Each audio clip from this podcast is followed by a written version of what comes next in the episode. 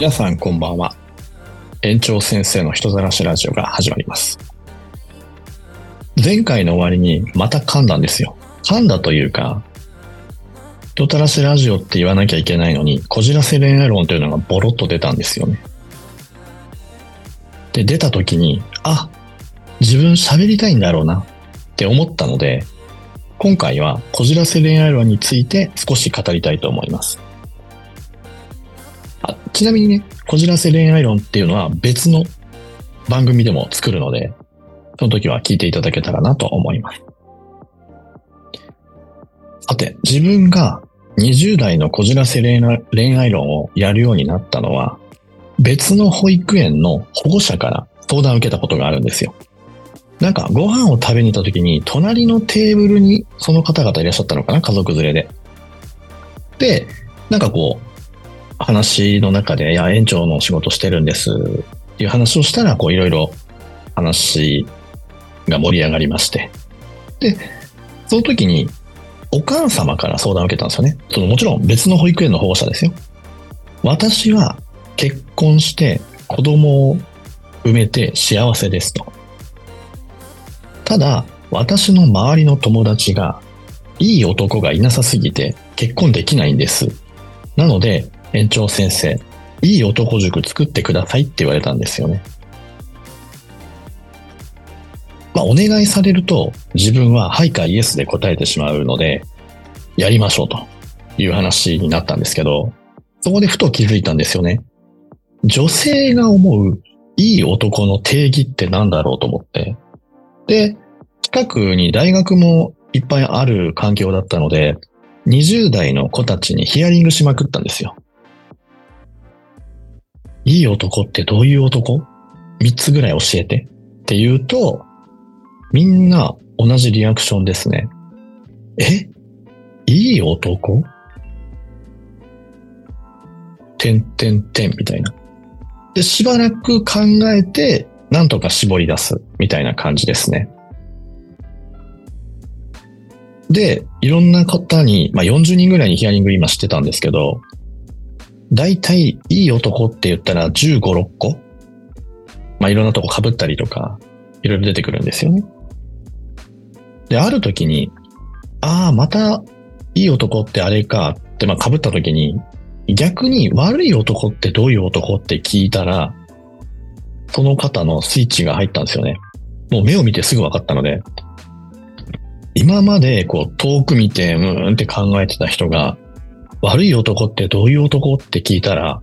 いや、聞いてくださいよと。前の彼氏がクズで、みたいな。でも目をちょっとキラキラしながら言うんですよね。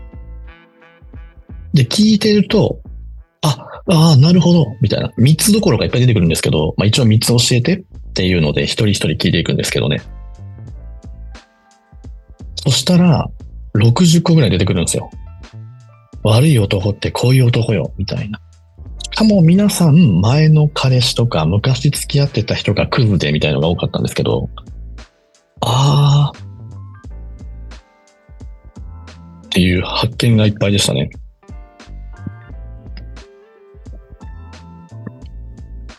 で、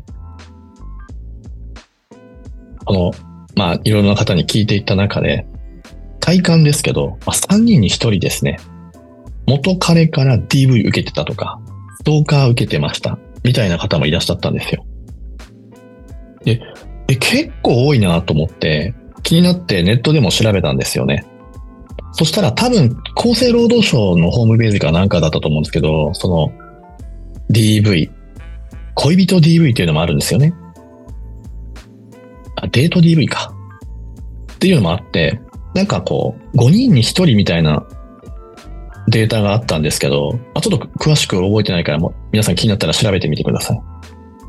それでも5人に1人って多いなと思ってたんですけど、20代の子たちに聞くと、だいたい3人に1人のペースですね。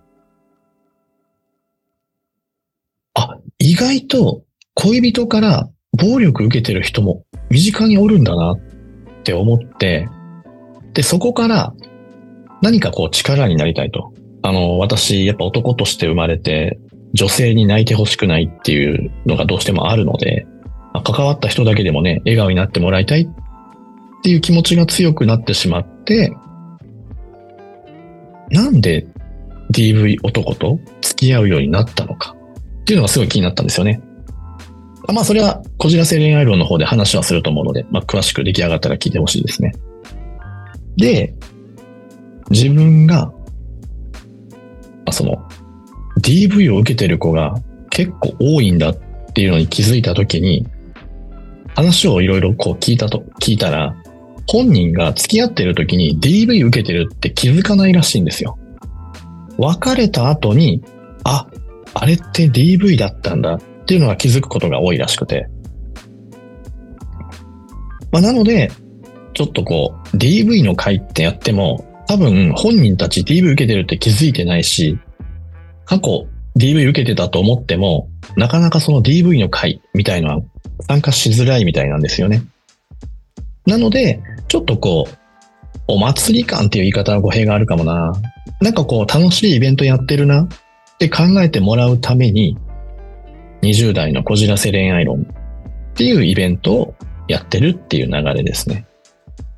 これたまたま、なんか、保育じゃないな。地域活性化の集まりの時に宮崎に行ったんですけど、宮崎に行った時に、その地域活性をやられてる方が、そのこじらせ恋愛論をやられてたんですよ。で、わ、これ面白い。自分もやりたいって思って、あの、ご本人に Facebook のメッセージか何かで一応許可をいただいたんですよ。なので、20代のこじらせ恋愛論っていう名前を使わせていただいて、まあ、中身 DV の回なんですけどね。とは言え、言っても集まらないし、本人は来ないので、なので、まあなんだろうな。ちょっとお祭り感覚にしてますね。で、そこで、どうやったら、そのいい男に出会えるかっていう、まあ言い方変ですけど、いい男塾、いい女塾みたいのをやりたくて動いてるところもあります。まあ極端ね、悪い男の反対がいい男になるんじゃないかなと思うので、こういう男は嫌だよねっていうのを3つ挙げてもらって、それをやらない男を探せばいいのかなって思ってしまったし、逆にそういう悪い男が多いんだぞ。こういうの悪い男だと思ってるよっていうのを周りの世の中の若い男の子たちにも教えていけたらいいのかなって思いますね。やっぱりもちろん暴力振るうのは良くないので、暴力振るうのは一番最低なことなんだよっていうのを教育っていう形で伝えていけたら、ね、しない子は絶対しなくなると思うので、まあ、そこで少しお役に立てたらなっていう気持ちでやってます。まあちょっとね、やり始めた途端にコロナになって3年ストップしてたので、もうほぼ止まってるんですよね。ただ、こう、保育園で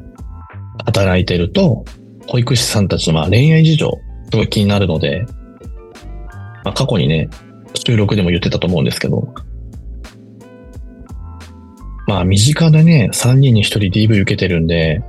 さすがにうちの保育士におらんやろと思って、保育士にリサーチしたら、自分の園の保育士にも、1人、こう、ちょっと該当者がおって、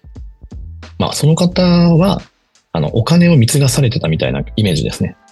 何かご飯食べに行ったら私が払うとか。これ紐やないと思ってたんですけどね。まあ置いときます。なので、身近な職員にも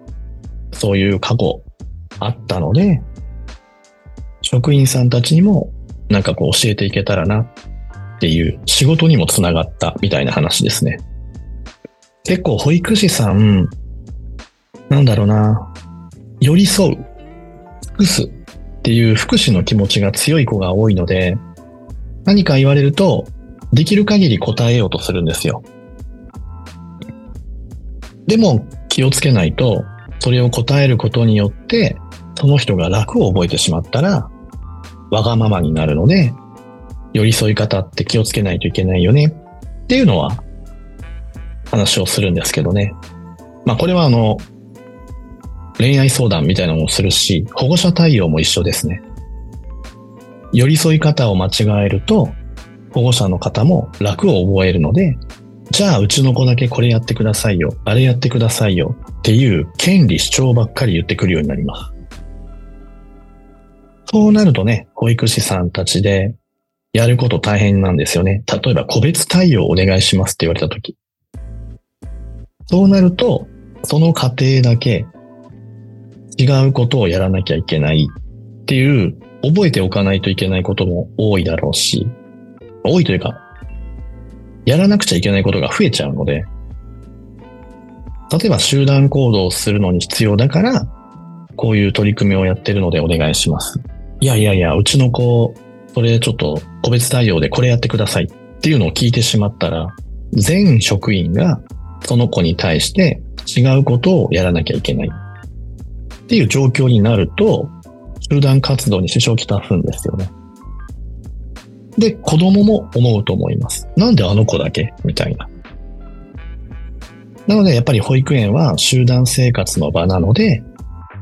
まあ、個別対応は難しいよね、と。あもちろん、個別対応するときはあるんですよ。それは、あの、お医者さんからの相談を受けたときです。お医者さんからの診断書をもとに個別対応するかどうかっていうのを、まあ、看護師がいたら看護師も含め、いなかったら保育士さんたちでできうることを個別で対応しましょうっていうのはあるんですけど、何もない状態で、うちの子はこれやってほしいですっていうのはちょっと難しい。むしろ、やってませんっていう話をしてます。なので、保育士さんたちも、ちょっとその寄り添い方っていうのをね、間違っちゃうと、プライベートでも仕事でも大変になるよねって教えてるとこですね。まあ、ただね、分かったつもりでも、どうしてもそういう気持ちが強いので、ついついいいですよとか言っちゃうんですよね。だから、いい面でもあり、もったいないところでもあり。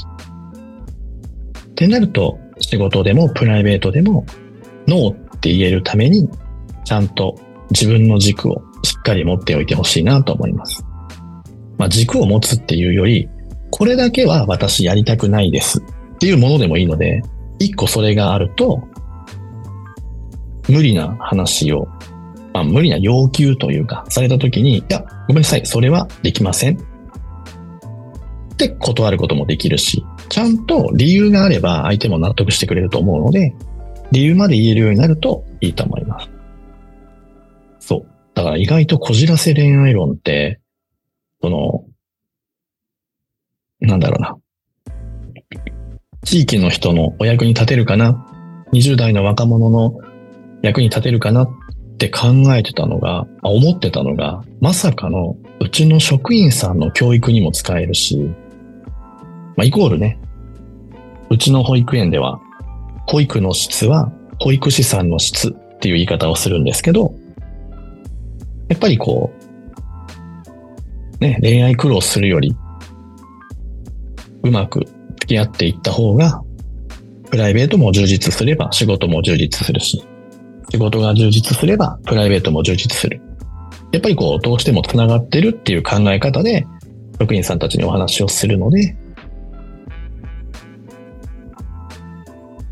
力を入れてるっていうところですね。まあ、なんだろう、ざっくり簡単に言うと、20代のこじらせ恋愛論で、20代の子たちの話を聞けることによって、あ、職員さんの保育士さん、まあ女性が多い職場なのでね、のプライベートを充実することができれば、仕事にもつながる。仕事のね、質も上がるので、必然的に。あ、ってなればやっぱ子供のためになるなって思ったので、まあ極端な考え方でしょうけど、福利厚生に恋愛を、みたいな形で、ちょっと余計なお世話をいう時もあります。まあ、ただね、なんだろう。彼氏できたみたいな話をするだけでもうセクハラって言われる時代なので、僕はあの、ちゃんと本人に話をしますけどね。こういう話してもいいって。もう嫌って言われたらね、もちろんセクハラになるのでしないんですけど、ただ、なんだろうね、恋愛相談はしてくれるようになりましたね。まあ、あとは、お試し交際っていうのも、ちょっとね、職員さんたちに